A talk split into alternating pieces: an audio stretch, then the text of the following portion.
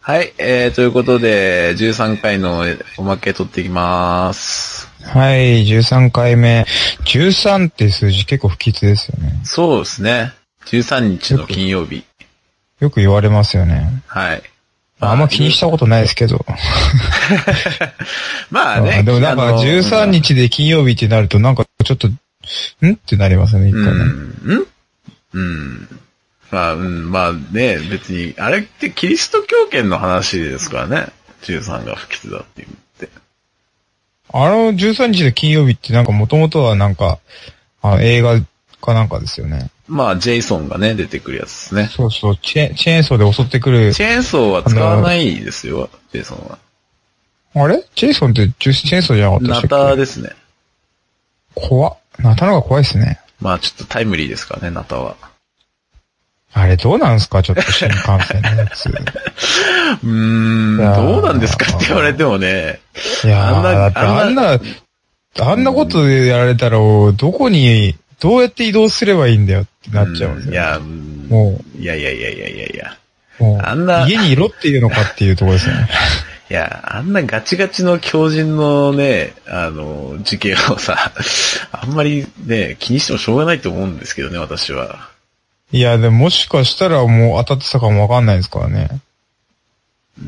宝くじ当たる方が確率高いんじゃないですか。宝くじと比べるなら、もう毎回思うんですけど、どうかと思いますよ。 全然買わないんですよ、あー私、宝くじ。あ、そうなんですか。全然し、あの、私の持ってる運を信用してないので、ああ、まあ、うんもうこういうのは絶対に当たらないって知ってるんで、もう絶対買わないですねで。もね、まあ、宝くじなんでね、当たるか当たらないかの2分の1ですからね。どっかの議論やめてもらえません、本当に。受け入れじゃないですか、どっかの多分。うん、だまあ、それはまあ、高はい。うんまあ、ああいう凶悪事件というか、頭を、が、なんかね、ちょっと、まあ、間が取り憑かれたというか、そういう、じ まあなんか乗り、通乗り移ってますよね。通常ではまあ、考えられないような事件じゃないですか。考えられないですよ、うん普通は。まあ、そういう事件って、まあ、多少というか、本当にごくわずかにですけど、はい。まあ、発生しちゃうんだと思うんですよ。なんか、そういうゲージが溜まってって、はいどっかでピンってな、溜まった時に、ちょはいっと乗り合わせちゃったと。うん、そうそう、そう、まあ、ゲージというか、まあ、あの、なんていうんですかね。その、本当に0.00何パーセントとか、そういう小、すごい、ごくわずかな確率で、そういうのって起こりうることだと思うんですよね。まあ何が起こるかわからないのはで確かに、その通りですよ。で、それを気にして、残りの99.999何パーセントの確率で安全なことを恐れるのに意味があるのかっていうことなんなんですよ。うん、まあそうですね。うまんあそう考えたらそうなんですけど、うん。ただその一回起きちゃったっていうことで、うんなんていうんですかね。やっぱその一回ってかなりやっぱインパクトがでかいじゃないですうか。ん。だから、まあね、インその、パクトは確かにありますけど、なんか、それを、それでもって、その行動を変えたりとかしようと思うのは、それは、なんか、ちうん感情に流されすぎというか。いや、いやなんか、私たちがどうっていうよりも、はい、まあ、それを起こさないように何かしらこう対策は打ってほしいなっていうのは思うんですよ。無理ですよ。 そんなもん。ええだただ、まあだから、あの、まあ飛行機とかだったら、はい。ある程度の検閲があるだけじゃないですかありますね。新幹線って全くないじゃないですか。まあ、ないですね。。まあ、そんなことやってたら、めちゃくちゃめんどくさいんですけど、はい。まあ、ああいうことが一回起き、起きちゃうと、まあ、そういうのもありなのかなっていうふうにちょっと思ったりするんですよね。私は全然思わないですね。まあ、それちょっと考えの方、違い方は、うん考えだっ方の違いですけど、あのーまあ、お亡くなりになった方には大変申し訳ないんですけど、はい。だからさっきも言った、そのごくごくわずかな、しょもう本当に、あの、じまあ新幹線に乗ってる人の中でそういう事件にあって死ぬ人の確率なんてもう本当にごくわずかじゃないですか。うーん、まあ、でも、そうですね。そのために、そのためにですよ、100そのすべての人に対して負荷をかけるっていうのは、それはおかしいというか、それはかんあーかんただの感情論であって、全然実益に合ってないでしょって思うんですよ。いや、それはなんかちょっと考え方いろいろあると思うんですけど、はい。その確率を減らす努力っていうのを、するかしないかっていうのは、やっぱ、した方がいいいやー、だって、それ新幹線で起きなかったとしてもですよ。普通に道端で刺される可能性だってありますよね。れ。もちろんそれはありますよ。で、それで新幹線だけで、それを判断するのおかしくないですかなんで新幹線だけは安全にする必要があるんですかって思います、私は。 新幹線だと逃げ道がないからですね。まあ、逃げ道は確かにないですけど、うん。もう、道端だったらある程度こう、何かしら助けを呼べるっていうのもありますから。それは程度論の話であって、本当に不意さで刺されたら、そんなん呼べないですよ。だからそういうところで、その、なんていうんですかね、新幹線だけで安全、新幹線だけの安全性を確保することにどれだけの意味があるのかなって思うんですよ。まあ飛行機いやまはあ、まあそうですね。まあ確かに飛行機は、あの、ハイジャックとか起きると、本当にあの、まあ、貿易センタービルで起きたやつ、まあなんまあねもうありますけど。何百人の命預かってますからね。そういうことが起こり得るんで、まあそれは確かに危険だとは思うんですけど、はい。まあ別に新幹線はそういうことには、まあ基本的にはならないはずですからね。まあ、今回に限っては、あのーまあ、今回というよりも、まあ、ちょっと前に、あのーまあ、し新幹線の中で、はい。なんか、昇昇進自殺みたいな、あ、ありましたね。ああったじゃないですか。ありで、ましたそねれも記憶に新しい中でこういうの起きると、ちょっと思ったところがあったっていうのもあるんですよね。まだあ、ってそのそかし確率が低いなりにうも、んそれそういうのが何回も立て続けに起きていくっていうのは、新幹線がそういう場所なんじゃないかなっていうう。ーん。だってそ、まそれを言い出したら、そ刷れりを込言いみで出すよねしたら在来線だってそうなる可能性はあるじゃないですか。 でも、在来線ってあんまそういうの聞かないですよね、本当に。全部知ってるのだってその2件だけですじゃないですか。新幹線だって。まあ、そうですね、確かに。うんそれで、実例が2件だけだからってそれが多いっていうのはなんか、おかしくないですかああ、まあだから、やっぱインパクトが強すぎるんでしょうね。うん、多分そう。だから一回の結局はそのかん、なんつうか、インパクトとか、そういう印象で、そこを判断してても、しょうがないでしょって思うのが、まあ意見、私の意見ですね。うん、なるほど。うん。それでなん、かそうちゃん、ちゃんとした意見をいただきま した。なんかね。で。それで不便になるのは嫌じゃないですか。まあ実際毎回私がそのなんか、毎回毎回そうですね、うん新幹線で検閲なんかやられたら、もうこんなんいらんわっていう風になっちゃいますよね。そう、手荷物検査とかそれはでもうんでも、だから安全な中で行ってるから、まあそういうのがあって抑えられてることもよくわからずに、こう、こんなんいらねえよっていう人もいるかもしれないですからね。うんうんうん。なんか、うんなんだろう、なんか、知らず知らずに守られてるのに、こんなんいらねえよっていう人はまたちょっと違うかなって思いますけど。うん。うん、まあ、どううん、そうですね。い や、いや、今、ちょっいとや、伝わうってんないまあ、わたわかりますけど、今だ、今の新、まあ、今までの新幹線で、まあ、そういうレレレケースがですよ、まあ、2件ぐらいあったわけじゃないですか。昇進自殺とか。まあ、その今回の件とかありましたね。その、もうずーっと何年も何十年もやってきた中の新幹線じの、の、まあ、交通事業の中での2件。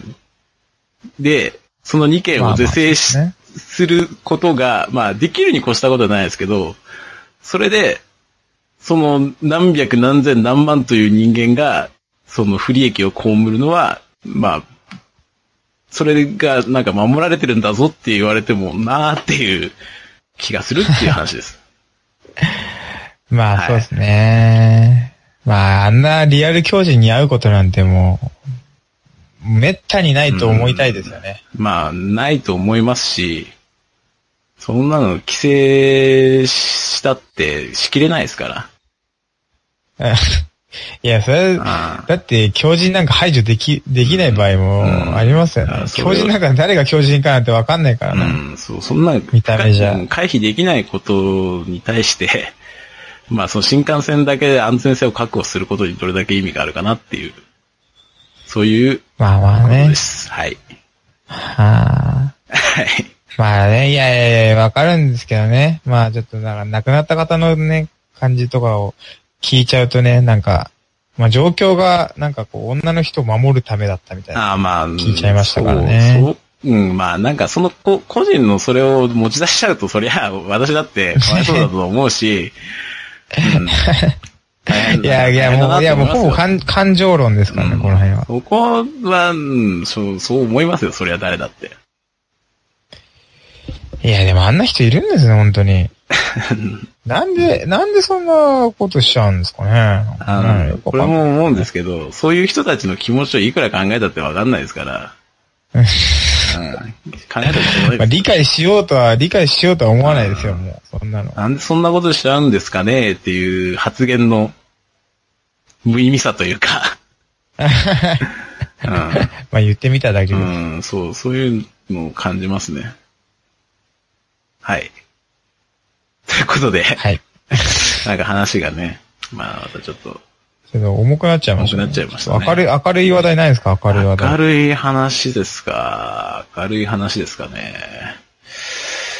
なんかありますか 明るい話。全然ないじゃないですか、もうーう。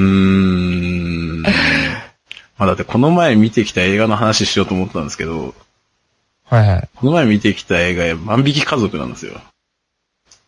ああ、万引き家族ってなんか土曜プレミアムでや、いや、やりませ違んう、いややってない、やってない。今、あの、劇場公開されてるやつですよ。ああ、そっちか。あの、バロン、なんだっけあの、フランスで賞を取ったやつ。はいはいはいはいははい。い。おーあれ、どうなんですかうーんとね、あのーすごい完成度高いです。えいや、どういう話なのか全然わかんないですけど、みんな家族一員で万引きするっていう話ですかあー、まあ、万引きをね、してるのはね、あのーまあ、全員ではないですね。まあ、あの家族の誰かうがんそ万う引きそをうすそるう。うん。あのー万引き家族っていうタイトルに、結構ね、あのむあるんですよ。意味というか。 意味というか、あーそういうことですねうんかん考えさ、そのタイトルにも考えさせられるというか、ところがあって、あー深い意味があるんですね。深い、いや、深いかどうかはわかんないですね。ただ、あーなんか、あのーこの、あのー万引き家族って題名をつけたことに対する、な、あのーなんですかね、意図というか、そういうものを、まあ、なん、となく感じるっていう。ああ、なるほど。そんなあー映画ですねちょっとおすすめできるあのもーのなんで すね。別におすすめはしないです。そうなんですね。はい。あの、なんていうんですかね。別に面白くはないんですよ。ぶっちゃけ。いえ、でもなんか感動する話なんじゃないですか。や別に感動しないですね。感動もしない。うんじゃあ、いいかな。あの、完成度は高いけど、別に面白いくはないっていう感じですね。ああ、なるほどね。確かにすごいですよ。演技。うんまあ、え、あれって日本の映画じゃないいや、日本の映画ですよ。でもあれフランスで賞取ってるんですよね。まあ、うん、フランスで評価されたってすごいですねいうことですね。うーん、フランスに万引きとかいう概念あるんですね。まあ、ある、そこ、ど、どこにだってあるでしょ。だからパルムドール賞ですね。はい。パルム同賞って初めて聞きましたね、なんか。うん、私も、なんかパルムっていうアイスはね、知ってましたけど。そのパルムじゃないでしょ。いや、まあでも、ご言葉は一緒なんじゃないですかね。まあとにかカンく、ヌ、カンヌ国際映画賞、映画、映画祭、映画祭。映画祭うん。のパルムドール賞。とにかく、クオリティがすごい高い。ああ言うなれそう言われば、てみるとなんかいい言うなれば、あれはハマるかハマらないかの世界で、結局、あの、和食があんまり好きじゃない人に最高級の和食を食べさせてあげたみたいな、そんな感じですね。それは薬丸先生が、そういうそうそうそうそう。状態だったってことですようんね。私が和食があんまり好きじゃない人だったっていうだけの話で、あー。なるほど。じゃあ私が見たらもしかしたらめちゃくちそう、ゃハマる。ハマる。かもしれない。そこはその人次第だと思いますね。ああ、なるほどね。はい。まあ、邦楽も捨てたもんじゃないですね。邦画か、邦画。うーん、方がね、まあ、別に私は面白いと思わなかったから、 なんとも言えないですけど。好き嫌い多すぎなんですよ。うクオリティは高い。クオオリティは本当に高い。すうごん、い完成度でしたね、あれは。なるほど。はい。今回のおすすめ映画のコーナーでしたけど。おすすめかなあのーまあ、映画じゃないんですけど、はいまた Amazon プライムではい。見てるものがあって、はい。まあ、よく CM で最近よくやってるんですけど、はい。あの、バチェラー知ってますバッチリ、あ、あー、あのー、なんかあれですか、あのー、ひ一人のお金持ちをめぐって、あ、そういうやつですね。女の人がこう、はい。バトルするみあたいな。の、そうなんですよ。で、まだちょっと見、全然見始めなんですけど、バチェラーの、まあシーズン、今2やってんのかなで、2は今1を見てるんですけど、あれってどういう設定なんですかあれ。まあ、とりあえず、まはあ、い男一人、はいもう顔も良くて、はい。スタイルも良くて、はい。お金も持ってる、はいもうそんなような男が一人選ばれるんですよ。はいはいはい一。般人。はい。で、そいつが、こう、そいつをこう広告にボン、ボンと出して、はいこの人をめ、めぐって、女の人たちを募集しますと。言うんで、女の人たちがもう募集してくるんですよ。こう、はいバーッと殺到してきて。その中から厳選された、まあ20人ぐらいのはい女の人たちはをい一斉に集めて、はい。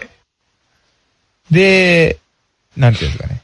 まあ、個人的に話をしたり、はいそういうパーティー、パーティー、場所でね、はい。話をしたり、なんかいろいろこう、やったりして、まあ、どんどん絞っていくみたいな。女の人たあー。はいはいはいはい、はちい。で、最後の一人を決めるみたいな。あー、なるほど、なるほど。正直見てて、まあ、はい。まあ面白いっちゃ、あ、まあ面白いっちゃ面白いんですけど、うん。あのーよく出れんな、お前らって。まあのあ、そうですね。うん。まあ、人の顔出ししてやるわけじゃないですか。うんあの、しかも、もう Amazon プライムでなんて今大人気だから、もういろんな人に見られるわけですよね。しかもこうね、人の見にく一番醜い部分を、醜い部分をはい見せるわけですよ。そうですねまあ、はい女の人、なんていうんですかね。もうな、まあ、慣れ合いなんか全くしないわけですよ、女の人同士あー。まあ、全員で、パトあのライバルみたいなね。男の人の気を引くためにいきなりチューしたりとかっていうのをもちろんやったりするわけなんですけ どそっ、かあーそんなことするんですか。色仕掛けだったり、あー甘えたりとかいろいろやるわけですけど、 お前らよく出れんな、こんなんっていうあ感じで。あーいや、まあ、あれ、女の人がよく見、好きそうで見てんのかなと思うんですけど、まあちょっと男からして、逆にだから、そういう、なんて言うんだろう、そういう感じで集まってきた女の人から選ぶこと自体がちょっとなんか、 ナンセンスなんじゃないかなっていう。それって何なんですかそれに最後勝ち残るとどう、どうなるんですかだからそれはもうだからその二人で、まあ別に結婚するんじゃないですか。だから、婚活だから、もう。 あーじゃあ最後結婚まで行くことが確約されてるんですかそれって。まあほぼ確約ですよね。あいや、もしだから、あうーーん。まあとりあえず一人まで選んで、あーまあその後どうなるかはまあその二人次第なんじゃないですかね。ーえそうか。そんなふわふわしてるん ですかいや、ただ前提は結婚ですから。ああ、うんそれで結婚相手を探すっていう。それで結のが前提婚する男も男な感じがしますね。まあ、まあ言っちゃえば、あのーなんていうんですかね。エンターテイメントなんですよねう。ん。もうそれも、それ自体がショーなんで、うん。まあただやってること自体は結構真面目にやってるのかなっていうところで、だからこそなんかその、醜い部分をさらけ出す女の人たちを見て、なん、なんかこれは、なんだこれは、みたいな。 なんかすごいナンセンスなことやってんじゃないかな、こいつらはってちょっと思ったんですよね。うん。今すごい人気ですけどね、でもね、バチェラー。うんまあ、なんですかね。そういう他人の醜いところを見るのってね、やっぱ好きなんじゃないですか、人間って。あのーまあ、だから、相乗りとか、その辺をもうもっと凝縮したような感じ。相乗りのこの愛憎劇だけをこう、抽出しましたみたいな。抽出、本当にその、他の青春とか、はい。そういうのを全て排除した結果こうなりましたみたいな。あと男いらないの全部消しとって、テラ、あと、まあそうですね、テラサウスとか、相乗りとかを足したらそんな感じですよね。ああ、なんかすごい世界ですね。まあ、薬丸先生は確実に見ないタイプの番組だと思うんですけど、まあ、うーん、まあ、ちょっと見ようかなって思った時はありましたけどね。 いや、あの、本当にちょっと見て思ったんですけど、あこの番組俺の身に何のためにもな らない。特に、あー特まあにまあそそううで、しょうね。特に何のためにもならねえなうん。特に男の側からしたらそうでしょうね。まあ、例えば、可愛い女の子とかももちろんいるんで、うんはいそのあ、目の保養かなとか、そんな感じです。ただそれだけ。まあ、目の保養になるんだったらまだいいんじゃないですか、そこは。うん。はい。まあ、そんな感じの番組を見てましたけ ども。そうですか。なんか、13回を通して、あんまりこう、明るいというか、 心を、 13回来てその話かっていうとこうろんです か、やっぱなんか、呼ぶんですね。数字が。 13回でこんな具体あると思わない。ぐ、ぐだるという か、なんかこんななんかこう、負の側面をこう、フィーチャーすることになるとはっていう感じですかね。まあ、今回テーマも結構、なん、なんつうんだろう。ちょっと、バッシングみに関してなったので。まあそうですね。まあ、それに近いとこですよね、なんかね。うん。まあ、なん、なん、うん。やっぱこう、持ってるな、13という数字が持つ。いや、マリオじゃあ明るみい、たいなも明るい話しましょうか、じゃ あ。あのなんかあるんですかいや5月にはい。結婚式が2件あったんですよ、はね。いはいはい。で、まあやっぱ結婚式いい なと。なんだかんだ言って。またその話ですか毎回結婚式いいなって言ってますよね。で、今回はね、はい受付をさせてもらったんですよ。あ一件。あ、受付。はい。はい。受付やらせてもらって、はい。もう、あのー、てんやわんやしてま した。あーいやで、はいお金を最終的に取りまとめる役とかもやらせてもらったやりんでますけど。すよね。はい。えーもうね、そう親御さんがいない結婚式だったんで、はいあのー結婚式自体は、あの、別の場所でやって、披露宴だけみたいな。ああ。で、親御さんとかは全いいい。然、あの、いなくてっていうんで、はいだ。から俺が、俺が、まあ私は、あの、最後までお金を預かるという大役で、もう気が気が、気じゃないですよね、本当にね。あーいくら抜いたんですか抜いてないんですよ。これ持って逃げようかな、みたいな冗談もかましましたけど、冷や汗もんですよね。本当 まにあね、現金持ちたくないですよね、やっぱり。ええもうちょっと、だって結婚式なん、途中とかも席離せらんないですからね。確かに。もうずーっと、ずーっとそばにいて抱えてました。ああ、ああどうしよう、みたいな。狙われるかな、みたい な。狙う人なんか絶対いないんですけど。いや、まあわかんないですからね、何があるかは。まあ、でも本当にいいんですよね。あの、人の幸せを見るとこっちも幸せになるっていう、あの、そういう感受性豊かなとこあるんでね、私はね。うん、共感性が高いですね。ああ、そうかもしれないですね。うんもう、なんか、単純に人が幸せなのを見るとこっちも幸せになるみたいうな。ん。そんな感じなんでね。結婚式とか行くともう、もう2、3日はだいたいこうずっとこう笑顔ですよね。あ、そう。ニヤニヤして。すげえコスパいいですね。それ、それ過ぎると本当にしもう暗いですけどね。 喋んない。いやいやいやいや。仕事中も喋んないもっですかとら。日常の中に幸せを見つけなさいよ。 四つ葉のクローバーとか見つけないんですかそういうことじゃねえよ。だあってー日常生活の中でそんなありますだってそんななんか幸せ。えう普通ないですよ。ん。まあ、ないかもしんないですけど。だって週の5日は、あれですよ、仕事してるわけですよ。まあそうです同ね。じ、同じ職場に向かって、同じ仕事をして、はい。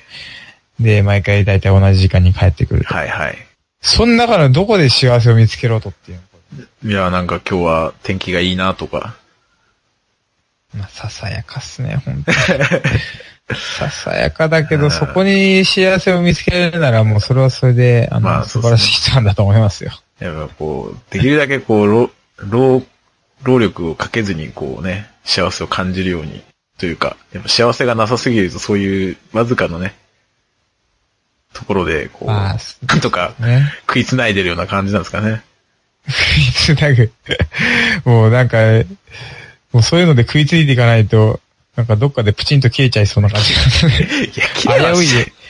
綺麗はしないですけどね危うい橋を渡ってうん別に私はそこまでね、うん共感性高くないですからね。人に興味ないですもんね。興味、 いや、うん、まあ興味ない、かな。ないんじゃない ないじゃないですか。うん。よく言いますよ、本当にもう。いねやいやいやいや言いますけど、本当に大体興味ないですもんね。まあ、うん。まあそうですね。いや、なんか線引きがしっかりして る。他人と自分の境界がはっきりしてるみたいな。そういう感ああ、なんか、うーん、ああ、そうですね。じ。うん。あ別に、ああ、私は別に教会がないわけじゃないけど、あれなんかパーソナルスペースみたいのが狭いのかな。うん。あ広いのか。うんあな狭いのか狭い、狭いんでしょうね。いや、い 狭いんでしょうね。や、なんか心の AT フィールドがちょっと、弱めみたいな。ああ、でも最近だから、薬丸先生なんかコミュ障じゃ、自分がコミュ障じゃないんじゃないかっていう。あの、話もこ行為のコミュ障ではあると思うんです。広い意味でのね。ああ、はい。うん、競技のコミュ障ではないかなっていう。あーまあ、うん、そうですね。コミュ障って結構難しいですからね、なかなかね。うんそう、そうなのかなって思う。単純に職場にこ本物のコミュ障いますけどね。はい。もうね、薬丸先生どころの話じゃないですよ。え ああ、まああ、ね。本当にすごい。まあ、日常会話ができない人時々いますからね。できないんでしょうね、本当に。はいかいいえしかできないっていう感じな のか。なんか、RPG の主人公みたいなのね。ポケモンとうか、んなんかそういう主人公みたいな。もう本当に個性を完全になくしてド、ラクエの勇者みたいな。保守はしません。そうそう。ドラクエの勇者 的なはい個性を完全に、完全になくした、もう極限までなくした主人公体質。ああ、なんか才能ありますね、それは。勇者の血血を引いてますよめっちゃありますけど。はい。勇者の血を引く。いや勇者の血引くのはいいんですけど、仕事はちゃんとやってほ しい。うんまあいや、魔王倒しに行くんだったらいいけど、魔王倒しにも行かねえのに、もうちゃんとやれよっていうとこありま すけど。まあでもしょうがないね。多分やりたくてもやれないでしょうね、そういうのね。コミュニケーション。そう。私の場合はやれるけどやらないって感じですかね。どっちかっていうと。 まあ基本めんどくさがりじゃないですか。そういうことですね。何に対してもめんどくさがり。うん。まあ、そうですね。まあ、この山並み放送をやることが、もう、結構めんどくさいところありますからね。なんでそんなこと言っちゃうんですかいや、それでもこう、 頑張ってやってるのをね。。あ、そういうのアピールしていきたいといううんそういうこと、そういうことうん。結構めんどくさいなと思ってる中でやっ作ってるんですよっていうことですね。あのーまあ、正直な話、はい私は喋るだけなんですけど、そうですね。まあね、編集とかを全部やってるのは先生なんでね、まあ、 それはめんどくせえだろうなっていうとこで すよね。まあ最近はもうね、結構編集も、なんかもう固お慣定、れて固きた定、固定作業というか、ルーティーンというか、ああ、作業うんまあ作業13回もやってきたらさすがに、はい。まあこれからクオリ、あーなんかクオリティ上げようと思うと、またちょっと頑張んなきゃいけないですけどね。なんかでもあれですね、そろそろこう何か天気が欲しいですよね。うん、確かにね。何かを、はい何かが、もしかしたら何かが変わるかもしれないってことですね。まあなんかね、お便りとかがね、来て、そういうの紹介コーナーとか、ああ、そうおですね。悩み結相局まだ談コーナーとか、もうあの、いいっすかじゃあもう俺が書いても。もう自演。お悩み自演あ、こんな感じでこ自演う、でこんな感じで送ってきてくださいみたいなのでいいんじゃないみんなわかんないんじゃないですかそそううそうそうそういう生き方がわかんないんだ、多分。そうそうそうそう。そう、そうですよ、多分。あーじゃあ、お手本か会費あげますから、あの、はい。こういう感じでお悩み書くんだよってそう そう。こういう感じで感想書くんだよっていうのを、じゃあ、あの、まったく。じゃあ、はい私、と、あの、パイセンさんで、一個ずつ考えてきて、それを、そうですねあの、お互いが読むっていうのをやりましょう、じゃあ。お互い、お互いが読む。お互いが読む。渡して。そう、渡してというか、あの、架空のこう、ラジオネームを作って、あ、はい。さもお便りをいただいたかのように、こう、二はい人が、その、お互いのを読み、はい読み上げると。はい、わかりました。じゃあ、それ、じゃあ次回の、次回のおまけでやりますやりましょうか。やりまおす。悩み。はい。はい。公言、公言自演を行いたいと。あのー来なければひたすらこのコーナーは自演を続けることになり まそうす。です ね。それ、それだけは勘弁してほしい。まあまあまあまあ。はい。そういうのも楽しみでやっていきましょうね。はい。とはいいうことで、えー今回のおまけは、えー以上です。はい。山並放送、ネアンデルダル人も合コンやってたかもしれないですよ、もしかしたら。アッパー系コミュ障って呼んでるんですけど、捕まったんですよ。 3年以下の懲役または300万円以下の罰金。山並放送はい。ということで、えーお送りしました山並放送も、えーお別れの時間となってまいりました。はい、13回目ということで、はいもう不吉不吉な数字は乗り越えたんで、これからそうねで、すね。はい。あの、もう当分はないと、不吉な。そんな数字って何なんですかね ?666?666? えお、オーメン。 44回とかじゃん。オーメンああー、6、あー、の6、悪魔、悪魔の数字、はいはいまあ、はい。よ44はまあそうですね、日本的にはあんまり4がつくのはね、良くない。 666で666回俺ら続けなきゃいけないっていうことそうなんでですすかね。ね。何年かかるかわかんないですね。いいじゃないですか。なんか目標がで きて、よかった。あの、あれじゃないですか。はいやっぱいや、た、いや、登る山はやっぱ高ければ高いほど、ああの、もう登った時の景色が最高だということで、ハードルは高ければ高いほどくぐりやすいと。くぐらないでいきましょう。は山いって例えたんだから、トンネル掘っちゃダメなんですよ。はちゃんと登った上でその景色をねわ。かりました。はい。ましょうということで、はい。じゃあ、そうですね、続けるためにもですね、コツコツとねコツコツとやっていきたいと思います。ということでですね、えー、お送りしましたのは、えー、山本先生と、高ティンパイセンでした。